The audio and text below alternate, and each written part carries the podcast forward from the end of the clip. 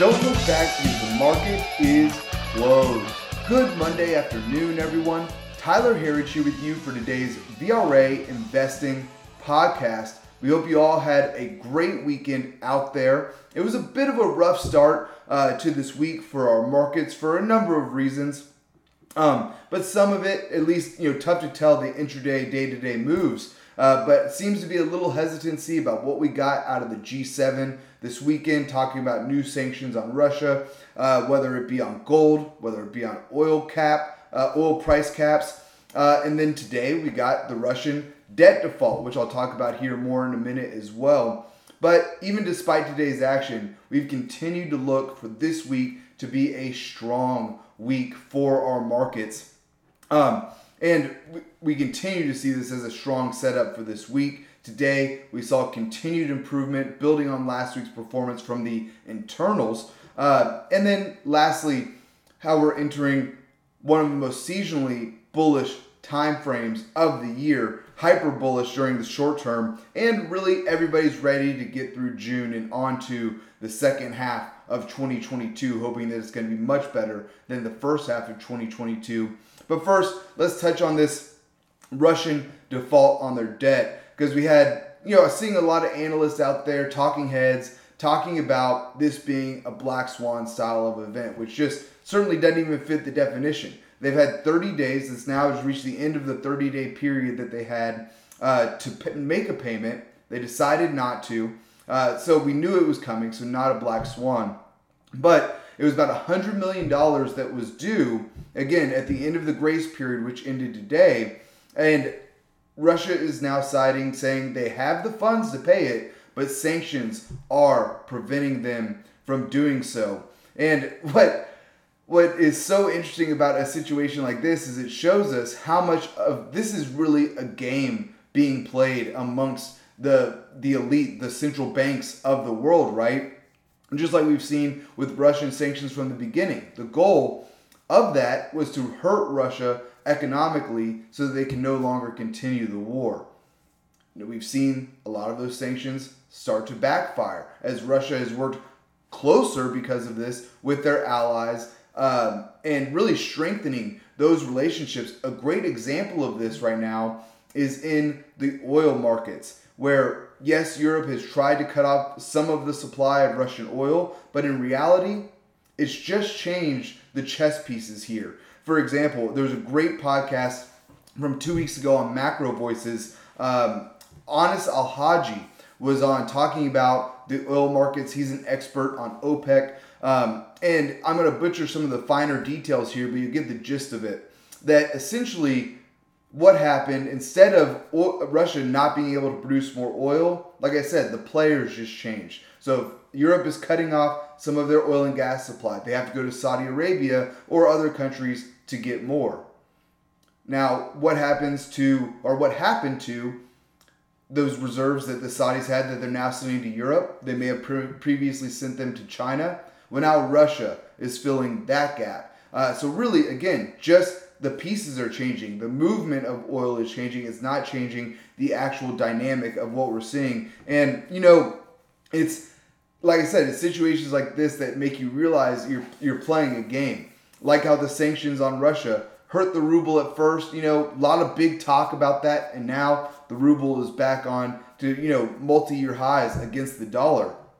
So, overall, we see this as more of a game, not a major structural issue, at least yet. You know, we'll alert you to see if we start to see some serious problems out there. Again, though, you know, we've talked about this a lot in the past. We think those problems would likely begin in Japan, which we're seeing some interesting things happen there.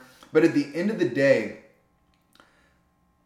central banks, as much as I hate to say it, have this under control. Whether it's the Federal Reserve, the European Central Bank or their, any of their gang of plunge protection team specialists over there, their their goal is to manipulate the markets as much as possible. So a hundred million dollar payment from Russia, not that big of a deal. And make no mistake about it, they're using this just as much as our government is. How they've used this crisis as an opportunity to take more money from the U.S. taxpayer. We see the Federal Reserve likes to use crisis as well to get back to quantitative easing to end any type of austerity programs to end interest rate hike cycles early to get right back to the mindset of financial engineering. And make no mistake about it, this is not a free market in action. This is the central banks being the buyers of first and last resort here and having a system that's now fully dependent on central banks continuing to rob our wealth from the future to fund our debt economy that we have now. So, while the Fed likes to talk tough, and we've seen them continue to talk tough on inflation and interest rates and doing everything they can to help the American people, we see no doubt that they're going to use this crisis as the same to get back to the financial engineering that they love so much. Kip talked about this a lot on his midday update today. Um, go check it out. Subscribe to our Rumble page. You can get it all there as well. But our financial system is so highly manipulated by these people, they will not, they willingly give up this power. And it's exactly why we say that they, you know, have the power to inflate the stock market as much as they want. Uh, again, our Dow, Dow Jones target of 100,000 by 2030 remains fully intact. Uh, we expect to see negative interest rates here in the U.S. long before them as well. But the key take home for this is that a lot of this we're watching play out is a big part of a game. Game. Uh, but for now, in the U.S. here, we've got to get out of a bear market. And we started to see the signs that maybe we've seen peak inflation. Maybe we've seen peak interest rates, or at least getting close there, right? The U.S. economy certainly is slowing. We're looking like Obama 2.0 here with Biden's presidency. As Kip talks about a lot, Obama was the only president to serve two terms and not have back to back quarters of 2% GDP growth. Now we're seeing the exact playbook come out again. So we're not seeing a recession in the cards, much like how we, we saw a slow recovery under Obama, but we got out of a recession. We think it'll be the same thing here. No recession, but slower growth will be the new norm, but growth nonetheless. So, looking at our markets on the day to day, again, we see this as what should be a strong week for our markets this week. Remember, we're coming up not only on the end of the month, but the beginning of a new quarter. And so that should mean a lot of fund flows coming into the market from pension funds, retirement plans, all those kinds of things. And if you tuned in last week to our podcast, you also know that about two weeks ago we began alerting you to the fact that our markets were all at uh, extreme oversold on steroids levels and that we were due at least for a bounce, you know, a big bear market rally. Well, now even after last week's rally, we've not we're not even close to overbought readings just yet. So we see that as a major bullish factor of a sign that we have more room to run here. And we're also seeing more stats that continue to back this up. Check this out. Uh, so going back historically over the last 20 years for the S&P 500, the two weeks following the close of June 29th are the, the most bullish stretch of any other two week period in the year. Uh, so seasonal patterns help us. You know, you like to know what's happening typically that time of year, what the tendencies are. Uh, and we're just two days away from that stretch beginning now. So we want to see that theme continue to play out as well. But today, uh, you know, our market wasn't quite ready to get that rally underway. We started out looking like it was going to be a strong session, fell after the open, tried to rally about mid morning, but then it was lower from there. We were able to finish off of the lows of the day, but we did finish um, lower for three out of our four major indexes. Small caps were able to hold on to their gains today. Small caps finished up 0.34% to 1,771. We were followed there by the Dow Jones, down two tenths of 1% to 31,438. Next up, the S&P 500 down three tenths of 1% to 3,900. And lastly, the NASDAQ down 0.72% to 11,524. But again, overall, we remain bullish in the short term here for at least a big bear market rally.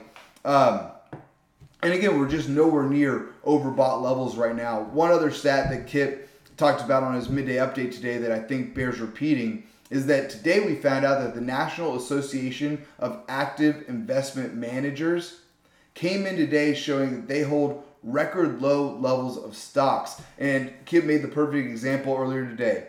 This is the kind of information you get near a bottom, not near a top. Because once everybody's sold, who's left to sell? This is when people begin buying. And not to jump too far ahead here, but we've seen impressive action from the defensive sectors, which we haven't seen in previous bear markets, whether it's 2018 or 2020, where it was an everything bear market, right? At least now we're starting to get some safe haven action, and we got that again today. I'll touch on that here in our sectors. Uh, but we're starting to see liquidity return to this market. Uh, but looking at our internals on the day, these the, this is the kind of internal action you like to see if you're bullish, right? On a day that we're down, and we basically had flat to positive internals on the day. Advancing volume beating out, or excuse me, advancing stocks and beating out declining stocks on the NYSE, just barely coming in negative right before the close for the NASDAQ. New 52 week highs and lows. You know, still got a lot of work to do here. About 200 stocks hitting 52 week lows today, but that's still coming down from what we've seen. I think it was just two, three weeks ago, we had over 2,000 stocks hitting 52 week lows. And lastly, volume came in positive for the NYSE, almost about flat, just slightly negative for the NASDAQ. So, again, good internal action on a day like today. Looking at our sectors on the day, as I mentioned, defensive sectors leading the way. We had energy leading the way higher, followed by utilities and healthcare. So, again, good to see the safety trades, the safe haven trades, at least playing their part here. Um, you know, getting a little liquidity back into this market. Finally, for today, our VRA commodity watch gold. I didn't get to our laggards on on on, uh, on sectors. So our laggards for today for sectors were consumer discretionary, communication services, materials, and tech. We had the semis positive for a good part of the day today, uh, but they ended up finishing down just over three tenths of one percent. We want to see tech really start to rally from here. And finally, for today, our VRA commodity watch. Gold now down by about four tenths of 1% to $1,823 an ounce. Silver now basically flat on the day, up 0.05% to $21.17 an ounce. Copper now up 2% uh, to $3.76 a pound. And oil now up 2% to $109 a barrel. Finally, for today, Bitcoin was higher overnight, now down on the day by 2.18% to 20,931 a Bitcoin. Folks, that's all that we have time for here today. Please be sure to subscribe to receive our VRA podcast every day at the market close. You can sign up at VRAinsider.com. Click the podcast link at the top, and we'd love to have you with us. Thanks again for tuning in. Until next time, we'll see you back here tomorrow for the close.